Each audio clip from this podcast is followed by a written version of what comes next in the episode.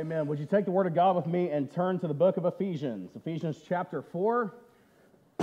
We've been going through this series in Paul's letter to the church in Ephesus for several weeks now, and it worked out that we jump right back into our series after a break last Sunday for Christmas Eve, because this Sunday, as New Year's Eve, the theme of the second part of Ephesians chapter 4 really ties in with the theme of the new year and our new nature. So, when we study the book of Ephesians, it's divided into two parts who we are and how we live. The background of the book, it was written by the Apostle Paul somewhere around the year AD 62. It was written while he was imprisoned in Rome, but he was very familiar with this church far away in Ephesus because he had been the pastor there for three years. And you can read that account in Acts chapter 19. The first part of the book is all about who we are in Christ. Chapters 1 through 3, we covered that, our identity in Christ, and now we have launched into the second part, the practical part, the application part. How then do we live for Christ? So that's what we're covering today. How do we live for Christ? The theme or the topic for today is New Year, New Nature. New Year, New Nature. If you're with me, would you go ahead and rise and let's stand uh, together if, we, if you're able to comfortably stand, then let's read Ephesians chapter 4, beginning in verse 17, and we'll read down through verse 24. I normally read from the Christian Standard Bible. Today, I really enjoyed reading this particular passage from the New Living Translation, so we're going to be re- using that today. But you follow along in your Bible, it should be very similar to what you're hearing. Ephesians 4 17 through 24. With the Lord's authority, Paul is writing, and he says, I say this with the Lord's authority live no longer as the Gentiles do, for they are hopelessly confused. Their minds are full of darkness. They wander far from the life that God gives because they have closed their minds and hardened their hearts against Him. They have no sense of shame. They live for lustful pleasure and eagerly practice every kind of impurity. But that is not what you learned about Christ. Since you have heard about Jesus and have learned the truth that comes from him, throw off your old sinful nature and your former way of life, which is corrupted by lust and deception. Instead, let the Spirit renew your thoughts and attitudes. Put on your new nature, created to be like God, truly righteous and holy. Let's pray together. Lord, I thank you for your word. I thank you for the gift of your Son. I thank you for the indwelling of your Spirit. I thank you for your word that guides us through this life. It's the same yesterday, today, and it will be the same in 2024 and beyond.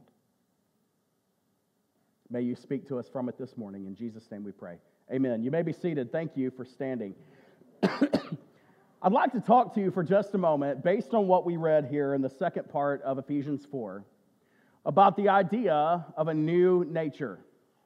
We're coming into a new year starting tonight at midnight, which would then make it tomorrow, right? How many of you guys are going to stay up until midnight and ring in the new year? Anybody going to do that? Hardly anyone. How many of you kids think you're going to stay up and then at some point you are going to crash? I know it happens. My kids every year. I'm going to stay up till midnight. Sure you are. Um, it's a lot of fun. We love the idea of the new year. We love the hope that it brings, partially because we don't often relish the past. Sometimes the past holds regrets. Sometimes it's tainted with failures. There are things about the past that make us kind of look forward to something new and hopefully better. Greener pastures, so to speak. And so what do we do? We set New Year's what? Resolutions. There it is. Which historically have a 100% accuracy, right? Like we always fulfill those New Year's resolutions, do we not? Sarcasm is not a good form of humor. I know that. I'm sorry. no, of course we don't. Very rarely, probably, do New Year's resolutions get fulfilled. Sometimes, maybe there's occasional times that you really stuck it through with something and, and did what you resolved to do in the new year. But as we set these goals and resolutions, undeterred by past failures. They get, I, this year I'm really going to do it. This is the year I'm really going to stick to whatever my resolution is. Someone challenged me on this over a year ago, and he said, You know, I stopped a long time ago making resolutions. Now I set values for my life. And values then determine what I'm going to do. Now, hear me when I say this. I don't think New Year's resolutions are a bad thing. I don't think goal setting is a bad thing. I think it can often be very important and very productive to set goals and resolutions. However, I do believe that they need to be based on values. I do believe that they need to grow out of the values that you and those you love the most have gotten alone with God and set those values for your life. And then the goals and the resolutions can grow out of that. They will become clear, they'll become apparent. For example, my friend said, um, who talked to me about this goals versus values idea, he said, A value that I have is when I'm older, I want to be able to get on the floor and play and wrestle with my grandkids. That's something that I want to be able to do. And he said, I know that that then is going to drive some of the choices that I make in my younger years. And He's got kids everywhere from elementary to, to teen years.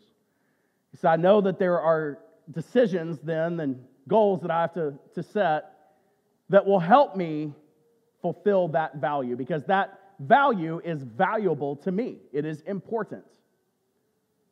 So I'm going to do what it takes to then get to that point in my life.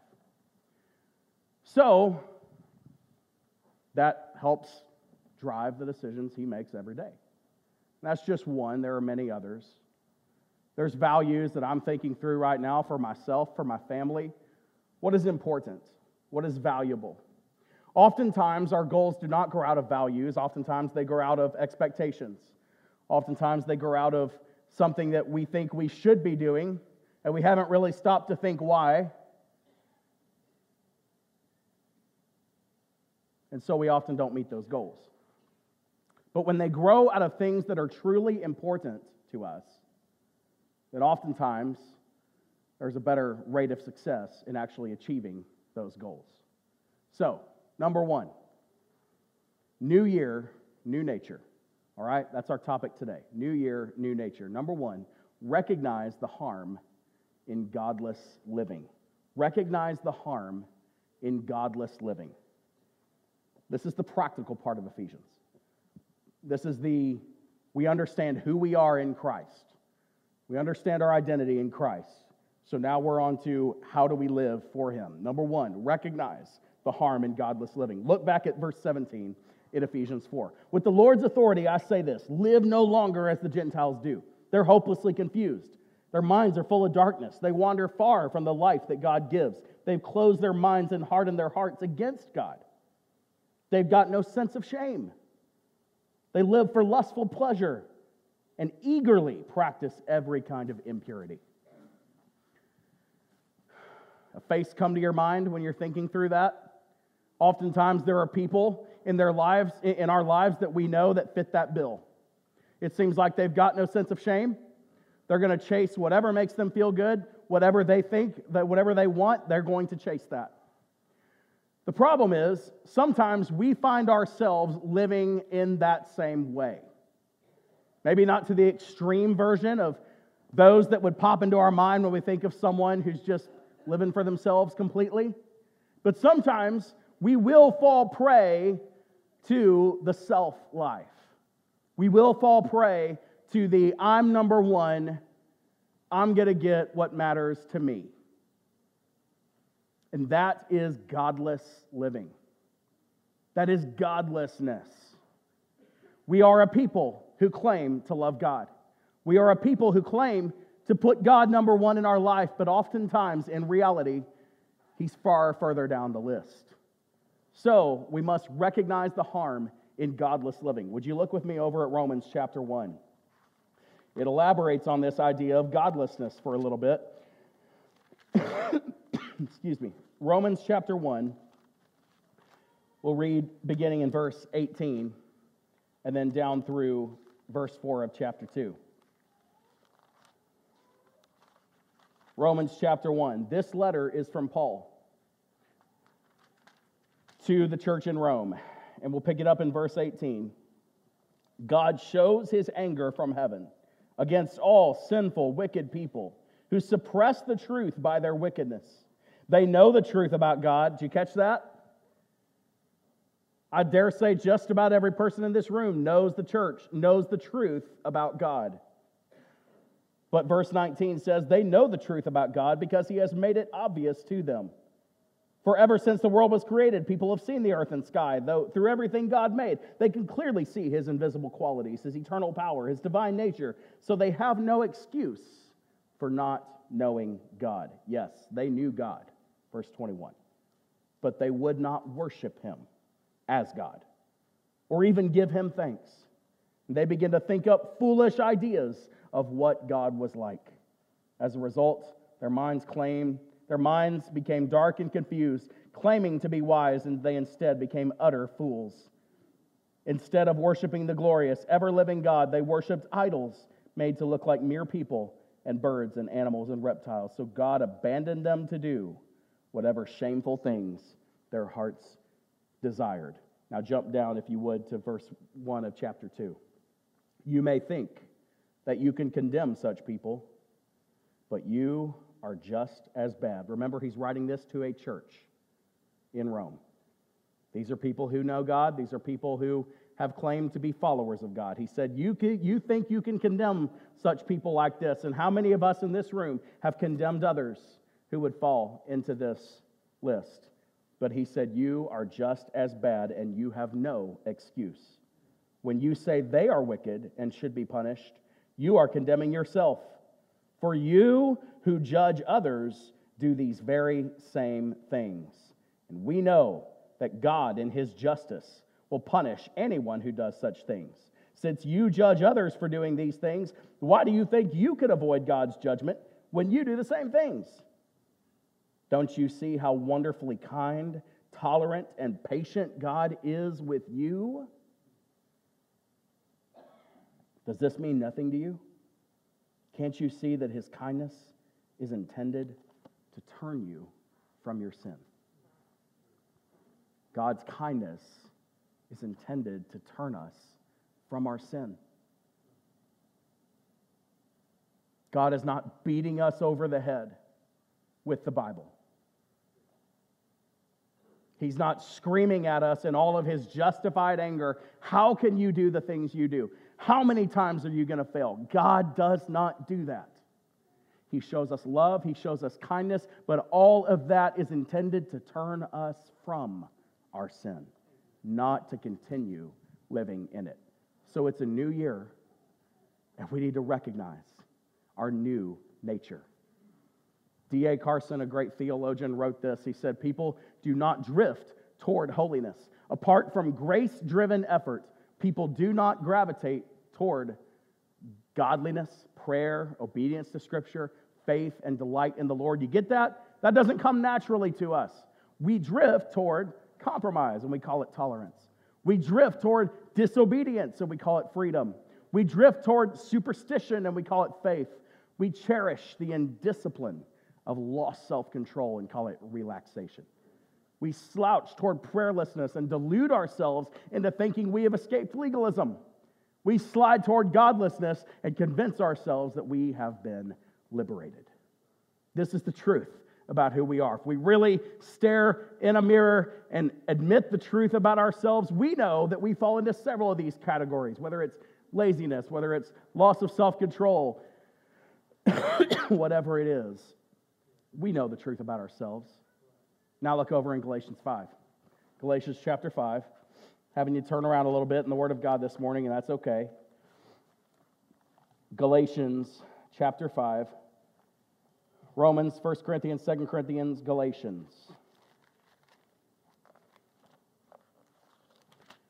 Chapter 5, verse 16. We're doing building blocks here in the scripture, and some of these passages build on one another. Verse 16, we'll read down through verse 25. So I say, let the Holy Spirit guide your lives. Then you won't be doing what your sinful nature craves. The sinful nature wants to do evil, which is just the opposite of what the Spirit wants. The Spirit gives us desires that are the opposite of what the sinful nature desires. These two forces are constantly fighting each other. You got that? Spirit versus self. Spirit versus sinful nature. Spirit versus what we call flesh. They're continually fighting each other. So you are not free to carry out your good intentions. But when you are directed by the Spirit, you are not under obligation to the law of Moses. Wow, that's liberating. You know those Ten Commandments? You know all the Old Testament law that you read about through all those books in the Old Testament? We are not obligated to obey that if we are led by the Holy Spirit of God. He replaced all that. The law failed. The law could not succeed in turning us to God. The law just revealed how bad we are. So, if you want to do it that way, if you want to follow the law and try to get to God by obeying the law perfectly and never sinning, good luck because you won't, because you've already failed, because you were born with a sin nature that could not fulfill God's law. So the law was never going to get you to God. The law just revealed how bad we are and how desperately in need of God we are. But the Holy Spirit of God replaces that. The Holy Spirit of God can help you. So, we're reading down through verse 25, verse 19. When you follow the desires of your sinful nature, the results are very clear sexual immorality, impurity, lustful pleasures. Think about this world that we live in. It hits every one of these things. Verse 20 idolatry, sorcery, hostility, quarreling. Think about Hollywood. Think about Washington, D.C. Think about your workplace. Think about your own flesh and the battles you have with your own self hostility, quarreling, jealousy, outbursts of anger, selfish ambition, dissension, division, envy, drunkenness, wild parties, other sins like these. Let me tell you again, as I have before, anyone living that sort of life will not inherit the kingdom of God.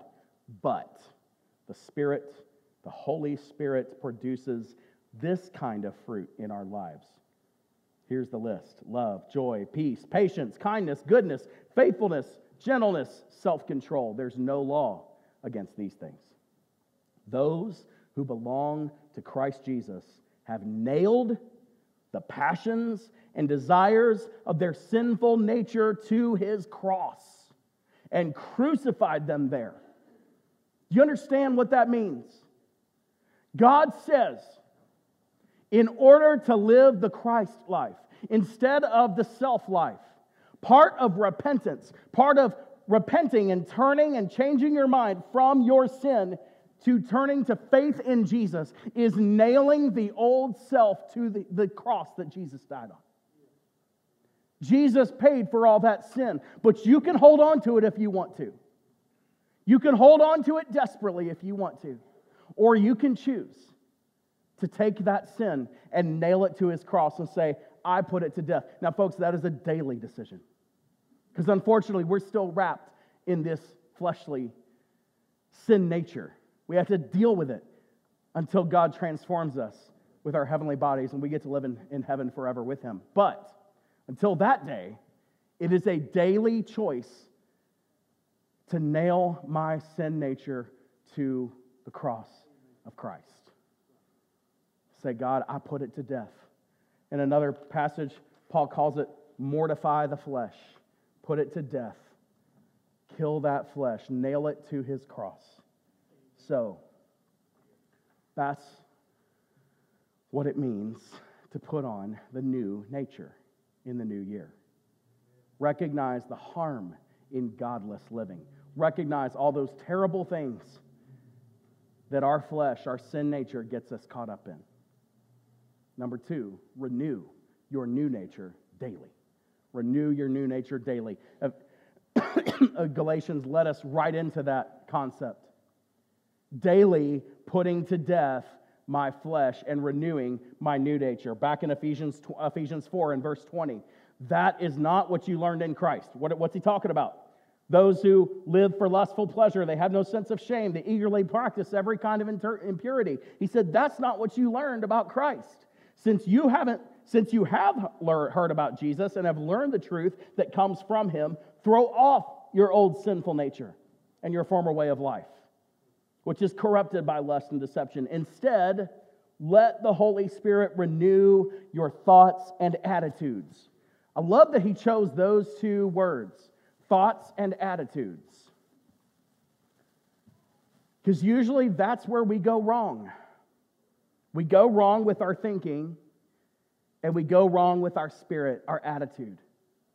That's usually what causes the problems. That usually is what leads us into other sins, is our thoughts and attitudes. That's what drives us. That's what controls us. Our moods, these wild mood swings. That's God's not in that. He said the Spirit can renew your thoughts and attitudes every day, but you've got to relinquish control to Him. You've got to every day let God do that. So, back in Ephesians 4, he says, Renew your thoughts and attitudes. Then, verse 24, put on your new nature, created to be like God, truly righteous and holy. So let's call this renew the new. Renew the new nature, okay?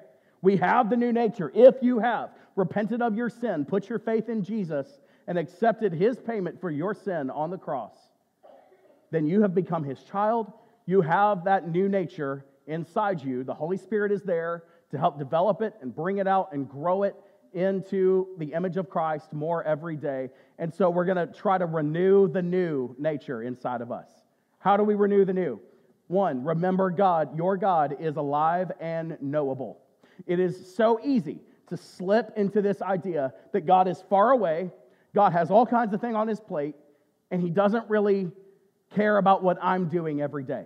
But God does. He cares more than anything about what you're doing.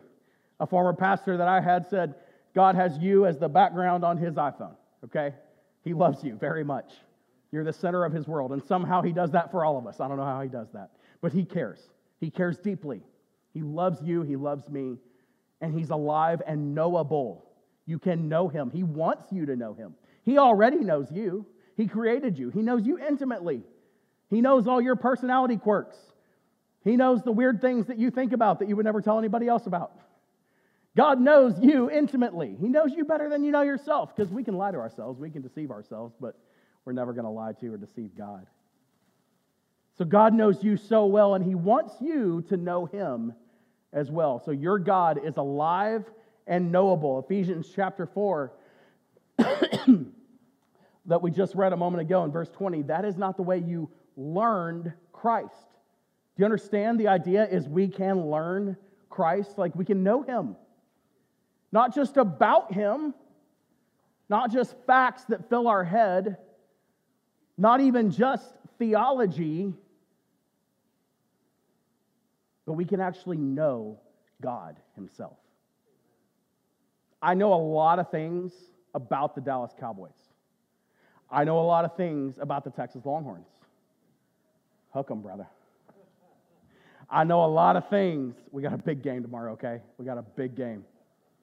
Y'all need to pray that those Washington Huskies I'm kidding. We're getting way off. Anyway, don't do that because it'll probably backfire. Okay. I know a lot of things about my favorite sports teams. I can tell you just about every guy who plays on their, on their whole team, whether he plays or not. I can tell you their coaches. I can tell you just about everything. I know a lot about them. But guess what? I've never met any of them.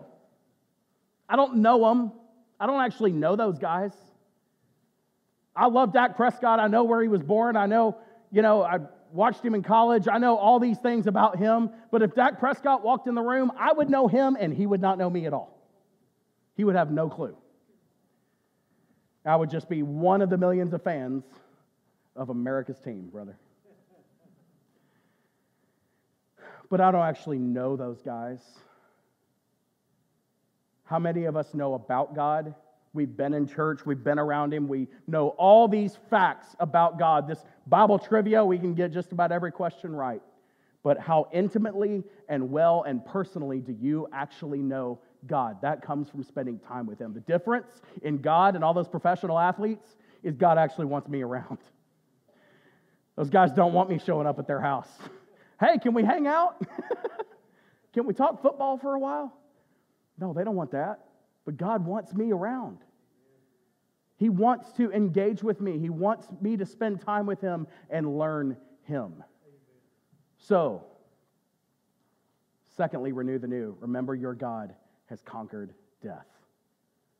Your God is not small. Your God is not inconsequential. Your God is not weak. There's nothing too hard for God. He has conquered death. John 11, man, there's no better passage than to see John 11, the story of Lazarus. A man named Lazarus was sick. They came and told Jesus about it. He said, when he heard about it, he said, Lazarus' sickness will not end in death.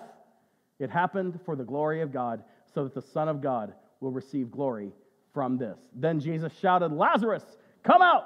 And the dead man came out. Amen. His hands and feet were bound in grave's clothes. His face was wrapped in a headcloth. Jesus told them, Unwrap him. Get those grave clothes off of him. They don't belong on him. He's not dead. Unwrap him. Get those grave clothes off and let him go. Folks, I don't know what's dead in your life, but Jesus can say, Come out. Jesus can restore life. Jesus can tear off the grave clothes. So often we wrap ourselves in the clothes of death. What does that mean? We live the life that leads toward death. Instead of recognizing that God has given us a new nature, He's brought us new life. And now Jesus says, Take the grave clothes off. Whatever it is for you, whatever you're struggling with, whatever you're going back to, and you're crawling back into that tomb of death and wrapping yourself in those grave clothes because you just can't seem to shake it. God says, I'm strong enough to conquer that death. I already put it to death. Get those grave clothes off. I've got such a great life for you. We're a new creation.